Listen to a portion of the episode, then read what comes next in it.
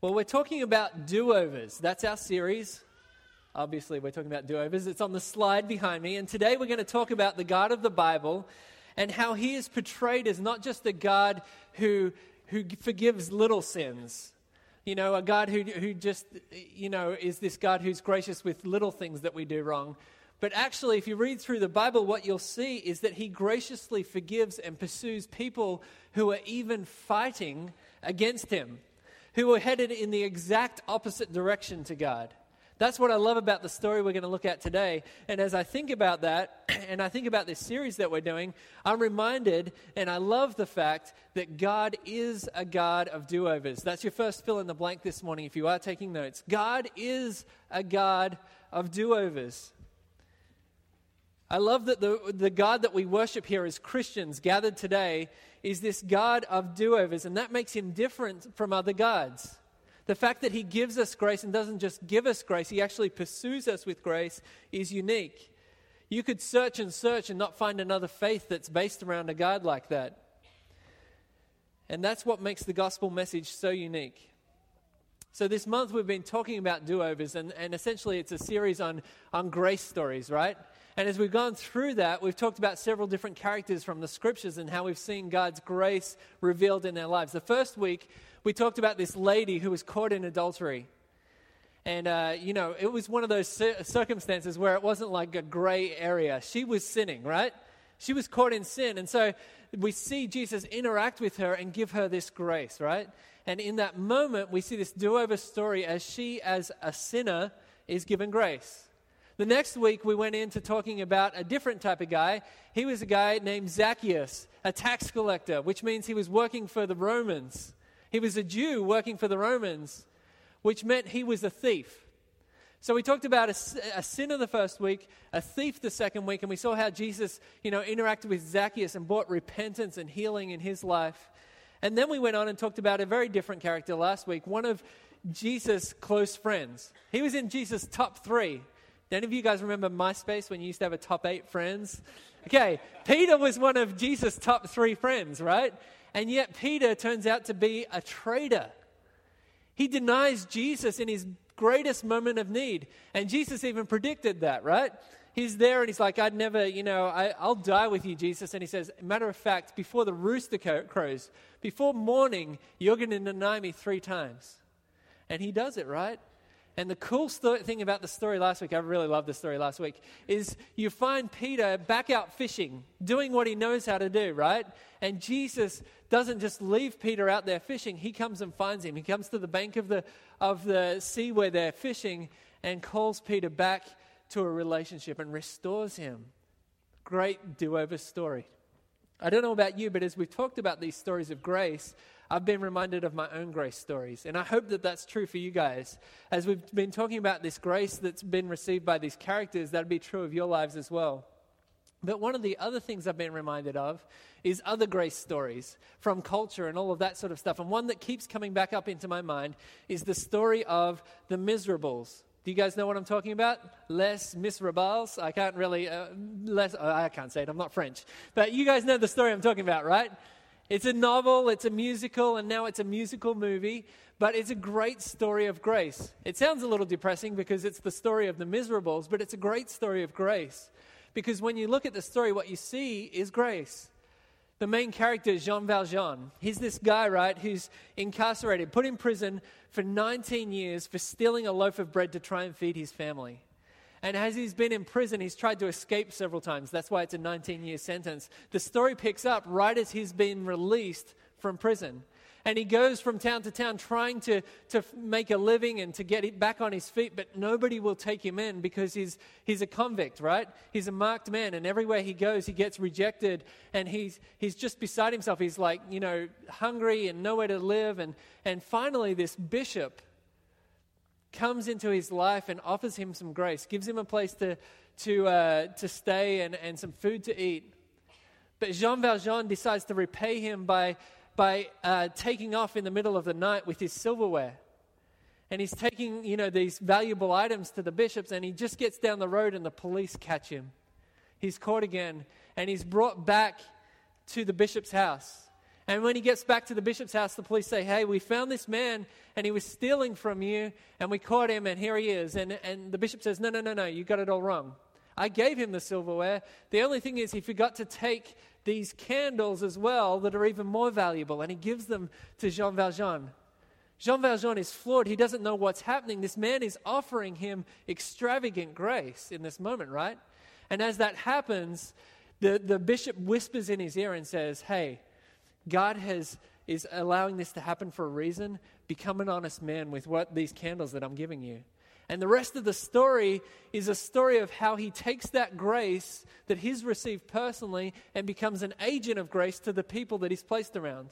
As somebody who's received grace, he goes on to give the grace to the people he, he interacts with for the rest of his life. And as you look at the character that we're going to look at today in the scriptures, that's much the same. He's a man who's given grace and then uses that grace uh, in the lives of the people that he gets placed around. But this story is different from the other do overs that we've looked at because, unlike being a sinner or a traitor or a thief, the guy that we're looking at today is a religious man. He's a moral man, he's a good man. The scriptures actually tell us that he's incredibly zealous for God, that he's passionate about his relationship and his, his religion with this God. He's so passionate that he gets upset that there's these people saying that Jesus is the Messiah. And so he goes out and starts to destroy these people, take down these people who are saying that this, this guy, guy Jesus is the Messiah. And he goes from home to home, from city to city, doing that. But God, as you're going to see in this story, intervenes in his life and in that moment, he goes from being the guy pursuing to being the guy who's trying to help the church flourish. This means, of course, that I'm talking about Paul today and the story of Paul's do over. Paul's life shows us that God's grace is to the religious. And that's even to those who don't realize that they need it. Let me give you a little bit of background on Paul.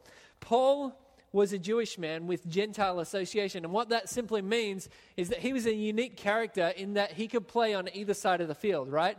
He was pretty uh, fortunate in that regard. So to a Jew, he was super Jewish. Like he was like the man. He could like recite off all the Torah and, and be the Jewish guy. But if he was in an association with Gentiles, he could be the Gentile guy too. He, he, he was a Roman citizen, which means he had privilege amongst the Romans. So, so he's this very interesting character in that he can play on either side of the field really well. The other thing, a couple of other things we know about him, he had roots in a, in a city, an important city known as Tarsus. So when you hear his name, he's often referred to as of Tarsus. That's where he's from. Tarsus is a place in modern day Turkey, okay? So if you need a reference, that's kind of where he's known as being from. But we know that he spent a lot of his childhood and, and as a young man in Jerusalem learning all his Jewish traditions and customs because he was brought up to be a Pharisee. That meant he was a part of a Jewish religious and political party that was uh, called the Pharisees. And, and his teacher, in particular, is somebody who's actually referenced in scriptures a couple of times, a guy named Gamaliel, somebody who was really respected. And you can go back and see he's a historical fi- figure. That was the guy who was Paul's teacher, his rabbi, okay?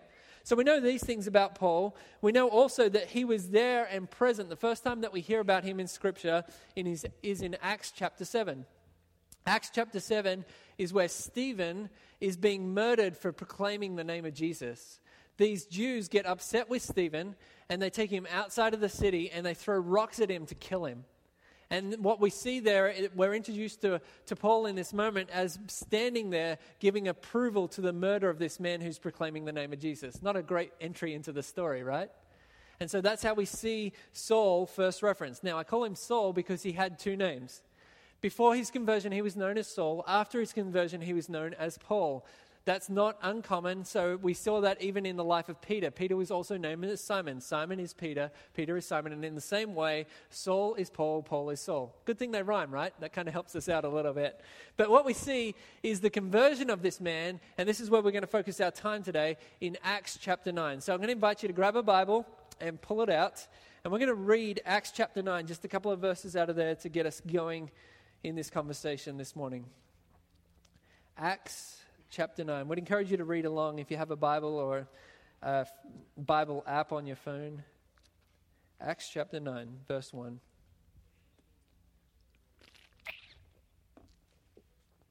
Okay, what you'll see there in verse 1 is that it says, Meanwhile, now, the meanwhile is there because it's it, the story as it's been going along. Dr. Luke is the guy who wrote the book of Acts. And when he wrote Acts, he, uh, he was going along and he was talking about Peter here for a while, and now he's switching back to talking about Saul, Paul, okay? So that's why it says meanwhile. And it goes on and says in verse 1 Meanwhile, Saul was still breathing threats and murder against the disciples of the Lord. He went to the high priest and requested letters from him to the synagogues in Damascus. So if, if he found any men or women who belonged to the way, he might bring them as prisoners to Jerusalem. As he traveled and was nearing Damascus, a light from heaven suddenly flashed around him. Falling to the ground, he heard a voice from voice saying to him, "Saul, Saul, why are you persecuting me?" I know you're excited to read on, but we're going to hold it there, okay? Put you on the edge of your seats. Let's let's talk about what's going on here. There's a bit of context that we need to be aware of. First thing is that Saul goes and gets authority to go and persecute. Now, I find this interesting. It kind of reveals a little bit about his character, right? Because if you think about it, he's wanting to like take down these people who are talking about Jesus, but he doesn't just go to Damascus and get some like fire bombs and like throw them into their houses or whatever. He goes and gets authority. He goes by the book. And that's because he is a follower of the law. He's the guy who goes and do, does things the way that they're meant to be done. And so he goes and gets authority to go and get these guys from Damascus and bring them back. Now, the second thing that's interesting is it says that there that he goes and gets people of the way. Did you guys notice that? It was capitalized. The way was what Christians were known as before the word Christian was invented, okay? So don't get confused by that. That's not some sort of weird sect or cult within the Christian faith or anything like that. It wasn't the first denomination or anything like that. It was just what Christians were called before they were called Christians, members of the way, people who believed in Jesus and believed in Jesus for salvation. The third thing that's interesting about this is that Damascus was about six days' journey by foot. It was 175 miles, so further than Houston from here. That's how far that he had to go to get these people. So this is a, like a this is a pretty legitimate journey that he's going on. And when you think about it, like what we see is that he's almost arrived to his destination. So he's got to be like five or six days into his journey to Damascus. And there he is going down the road, and then all of a sudden, the text tells us that this light flashes around them. Now, if you go over to Acts 26, where there's another account of this same story that Paul's giving us, what we see is that he actually says that it was this light that shone around was brighter than the sun. And I think that's significant because if you think about it, these guys aren't walking through some like dark jungle or forest or something like that. They're in the Middle East. It's bright. They're walking down the road, and this light is brighter than the sun. And it's so bright that, that Paul, Saul, hits the deck and he is blinded, like physically blinded. He cannot see. After the experience, if you read on, you'll see that he's physically blinded. He cannot see anything. And for the next three days, as he pray, prays and fasts, he is blinded for those next three days. And it's not until God sends this man to come and pray over him that he's miraculously healed and he can physically see again. That's how bright this light is in this encounter, how intense it was. I don't know if you guys have ever experienced utter darkness. I've had a couple of experiences where I've been in a really dark place. I, uh, as a young man, when I was fortunate enough to live in New Zealand for a few years, and uh, the church group I was with went out to this place a couple of times called Cave Stream and it was this cave that was a stream. That's really intelligent, isn't it? Uh, it was this stream you would walk up that went through a cave. And I remember when we get into the middle of this cave, they'd turn off all the lights off. Have you guys ever done anything like that? They turned all the lights off, and I mean blackness like you've never seen. This darkness where, like, you could, I mean, you can feel it, but you can't see anything in that moment. And that's always stayed with me. And, and I imagine that's what it's like to be blind. And so Paul's here and he's blinded. And as I think about that, I think that two things that, that happen when you would be blinded like that. The first thing is it'd be incredibly terrifying, it'd be scary.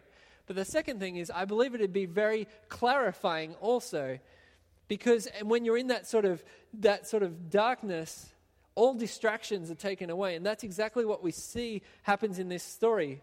What I'd like you to note down in your notes there is that Paul was physically blinded so that he could see spiritually.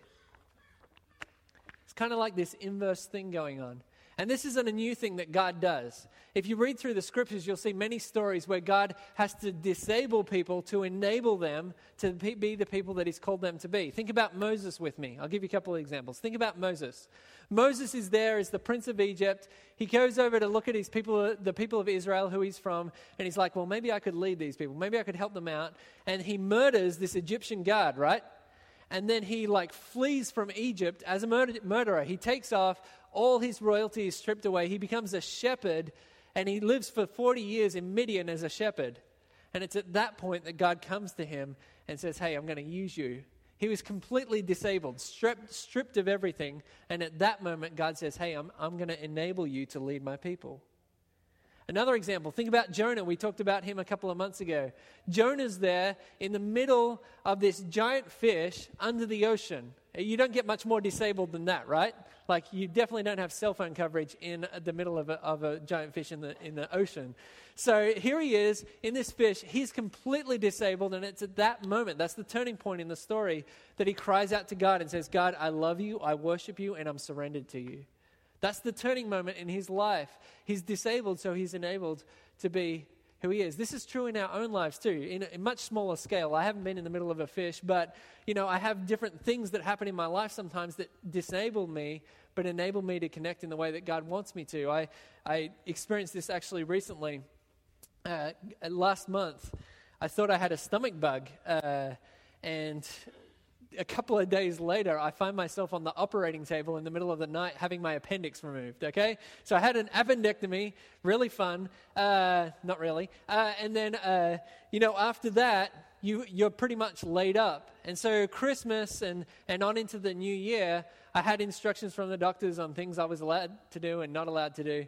But what happened is I was disabled by what was going on physically. I was enabled to really connect with my family and with God. I had one of the best Christmases I've ever had with my family and, and really in my relationship with God. And I think that was because I was disabled, so I was enabled to really connect with God. God uses these situations in our lives, and we see that totally here in Paul's life. Well, let's see what happens next in the story. I know you guys are all on the edge of your seats. Uh, Acts 26, we're going to jump over there because there's another account of this exact same story. This is a different version. This version is just Paul retelling the story to a king, a king named King Agrippa. So I want for us to read this version because he, he elaborates a little bit more on what happens in this moment as this light's shining on him. But very similar. You can read both stories in parallel, and it's basically the same thing. So we found, we left the story, there was this um, voice saying, Saul, Saul, why, why are you persecuting me? And in verse 15 of Acts 26 is where we're going to pick up. Then I said, Who are you, Lord? And the Lord replied, I am Jesus, the one you were persecuting. But get up, stand on your feet, for I have appeared to you for this purpose to appoint you as a servant and a witness of what you have seen and what I will reveal to you. I will rescue you from the people and from the Gentiles. I now send you to them to open their eyes so that they may turn from darkness to light and from the power of Satan to God, that by faith in me they may receive forgiveness of sins and share among those who are sanctified. We see several things happen here in the text, but the first thing that we see is that Jesus identifies himself. Now, this is a big deal. I don't know if you guys understand this. Paul has been fighting against and persecuting people who are proclaiming the name of Jesus. He believes that this Jesus guy is false, that he is not true, that all this stuff that's been said about him is, is a fallacy, it's not real. And then all of a sudden, this voice from heaven says, I am Jesus. Boom. His world's blown up in that moment. One of the. Uh, one of the commentaries I was reading on this put it this way In Saul's view, one of the worst aspects of Christian blasphemy had been their claim that Jesus of Nazareth was alive. Now he must face this reality. In this moment, he's forced to face the reality that Jesus is real and that he's been fighting in the wrong direction. See, Paul was convinced that what he was doing was the will of God. Do you guys understand that? When he was going and persecuting these Christians, he thought he was doing that in the name of God, that he was helping Yahweh, the God that he believed in. And yet, here in a moment, he's told that all that he's believed is, is true. It's actually interesting to note if you go back to Acts chapter 5, before Saul and Paul are even on the scene, you see these Jewish men all coming together to discuss what do we do with these people who are proclaiming the name of Jesus? How should we treat them? How should we react to them? And the guy who gets up and says something is actually this guy, Gamaliel, who is Paul's teacher. So this is kind of interesting. This guy gets up and says something to the men of men of Israel, and what he says is actually kind of prophetic in, when we think about it in light of Paul and who he was. Listen to what's said by Gamaliel in Acts chapter 5. In verse 35 he says, "Men of Israel, be careful about what you're going to do to these men." He's talking about the Christians. He goes on in verse 38, "Stay away from these men and leave them alone." For if this plan is a work of men, it will be overthrown. But if it is a work of God, you will not be able to overthrow it. And listen to this you may even be found fighting against God. Isn't that interesting? Here's the guy who instructed Paul and helped bring him up in the faith, in this Jewish faith. He's prophesying exactly what Paul was going to do. He's saying, hey, you may find yourself fighting against God. And that's exactly what Paul, in a moment, realizes that he's been doing. Because what Paul thought he was doing was fulfilling the law. He was being passionate and zealous about his faith in God. He was appeasing God with how moral and good he was. He was like, hey, God, look at me. I'm doing all this awesome stuff. I'm loving you. I'm keeping the law. And I'm even like getting rid of these people who are saying false things about this Jesus character. Sometimes we're blinded by our own goodness so that we cannot fathom God's grace. I'll say that again. Sometimes we're blinded by our own goodness so that we cannot see or fathom God's grace. There's a quote written by a theologian that I always find really harsh but really true and good. And I want to read it for you this morning. It puts it like this, and I think this is Paul of my. Uh, say, uh, sorry, I think this is true of my life, and I think it's true of Paul's life as well. Sometimes, the main thing between you and God is not so much your sins; it's your damnable good works.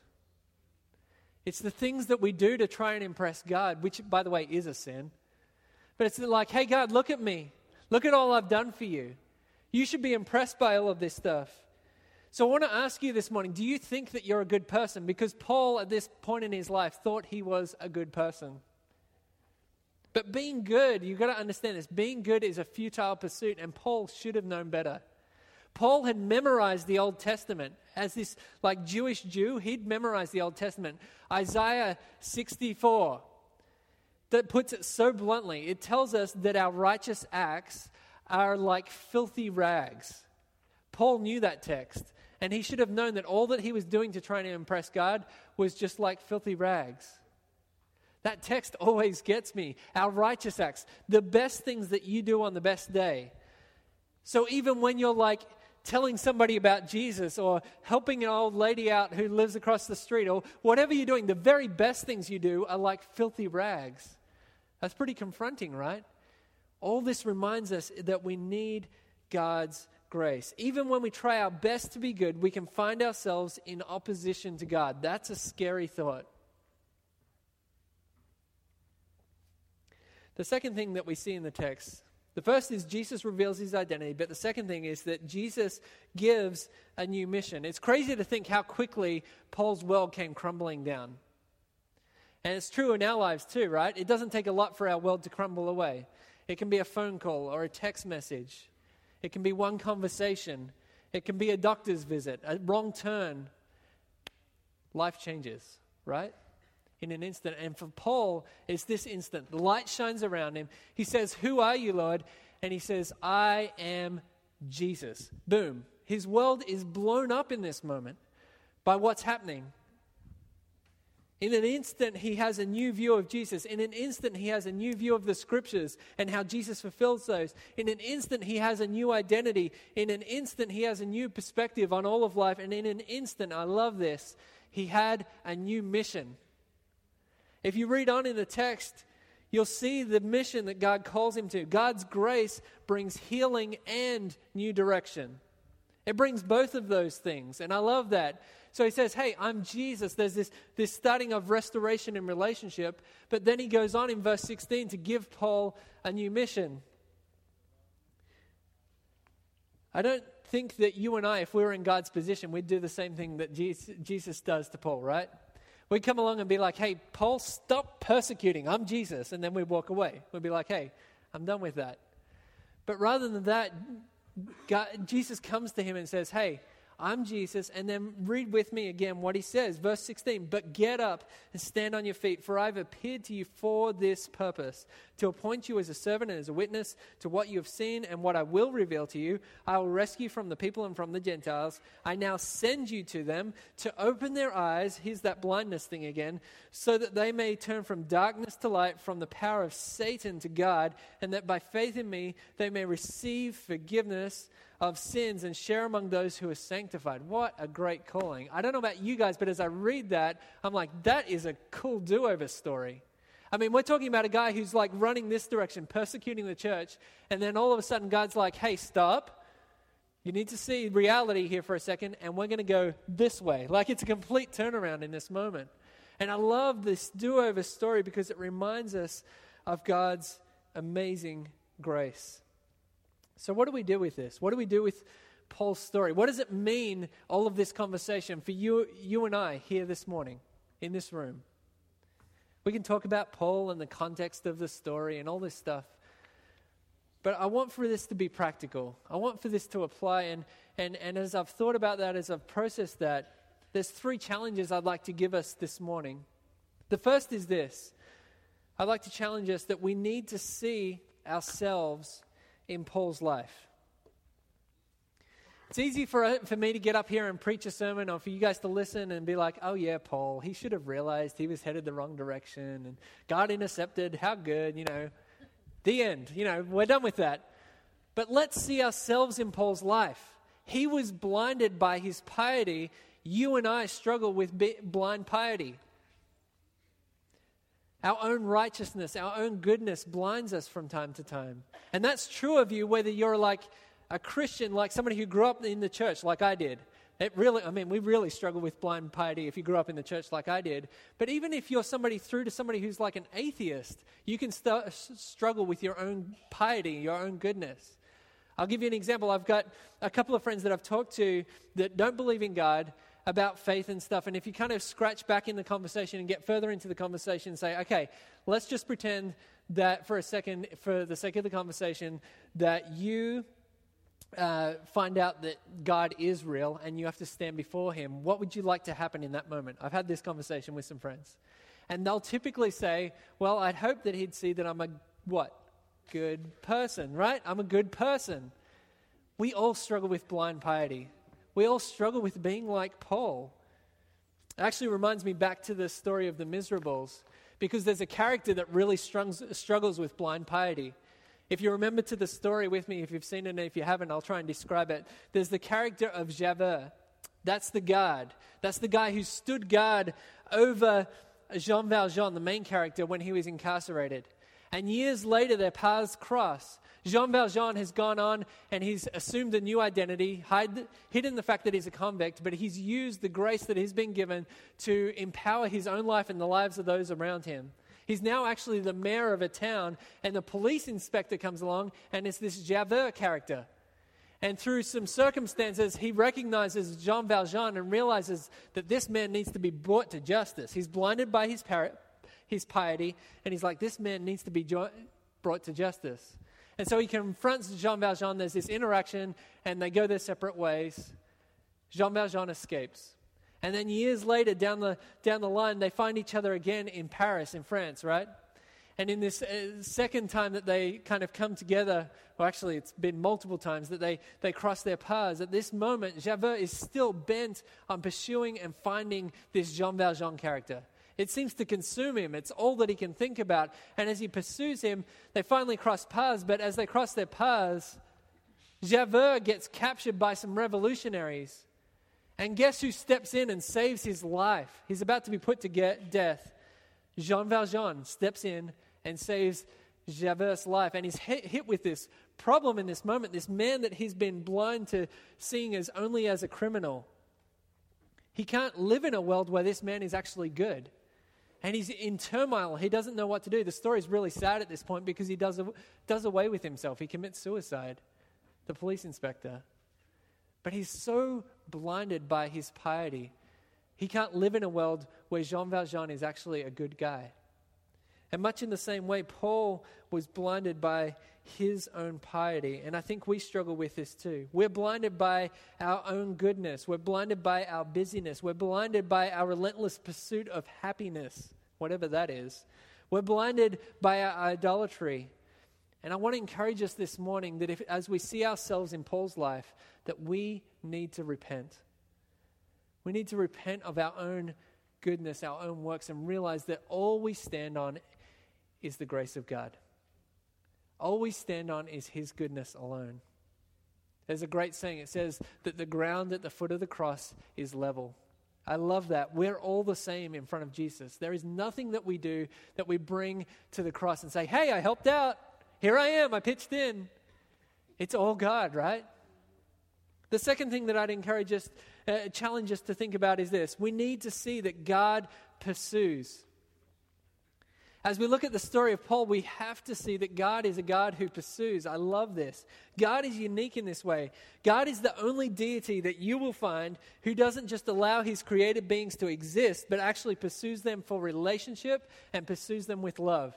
The Christian faith is unique. Not all religions are equal. You have to understand this. The God of the Bible is unique, and that is this message of the Bible. He's relentless in his pursuit of us. As you read through the pages of this text, what you'll see is that this is a God who lo- of love who pursues us relentlessly. That's unique. And that's the gospel message. And so I want to ask you guys this morning if God is a God of, who pursues, do you believe that? And if you do believe that, if you can get to the point that you believe that what I'm saying is true this morning, that God is a God who pursues, what are you going to do with that information? How does that impact your life? If God pursues you, how does that impact your life? That should radically change and shape your life if that's true. And my third challenge is just a way of giving you a couple of ways of fleshing that out. The third challenge is this we need to see that God's grace should produce worship and surrender. If we went on to look and examine the rest of Paul's life, which would, by the way, we'd be here for a next couple of months talking about Paul if we did that, because we have a lot of information about what happened next in Paul's life. Amazing things. He becomes a church planter, a missionary, a theologian, a father of the faith. What we see in his life are these two things over and over through the rest of the scriptures. We see in Paul's life worship and surrender. These are two natural byproducts of the grace that we receive from God. And we see them over and over in Paul's life. And so the question I want to ask you guys today is if you have received God's grace, if I was to look in your life, if I was to look in my own life, do I see worship and surrender? Are those two things that are hallmarks of my life? Because if I've received grace, those are my two natural responses. Those are the two things that should naturally flow out of my life worship and surrender. I was thinking about this and I was thinking, you know, there's a lot of things that I would like to be remembered for. And I, you know, it's kind of a depressing thought, but what would people put on your gravestone? Like when you die, what, what would you like people to put on your gravestone? And as I was thinking about this, I was thinking, man, these are the sort of things that I'd like on my gravestone. More important than he was a, a, pastor, a good pastor at the church, or he was a good father, or he was a good husband, which, sure, I want to be those things. I would like to have written on my gravestone, he was a man who loved God and a man who lived in worship and surrender. And so I don't know about you guys this morning, but I'm challenged by that. I want to live a life that is one that is lived in worship and surrender to a God who pursues us. I don't know what you need to take away from our conversation this morning. I know that all of us are in different places and positions as we walk into this room. Some of you just need to realize that God is a God of grace who pursues you, and you need to stop running from Him. You need to allow yourself to be disabled for a moment so He can enable you to have a relationship with Him. And if that's what you're, you're, you're, kind of wrestling with right now, is God real? Do I believe in Him? Does He really love me? As you wrestle with that, why don't you talk to somebody this morning about that? Somebody who brought you along, a friend, or, or, or you can come and talk to one of us here in a moment. I'd encourage you to do that. If you're somebody who's received grace, let's challenge ourselves to really think about hey, if I'm receiving God's grace and receiving that daily, how am I living in worship and surrender? That's a great question for us to ask ourselves as we look at Paul's life because those are the hallmark of this man who experienced an amazing grace, just like you and I can experience an amazing grace. Let me pray for us.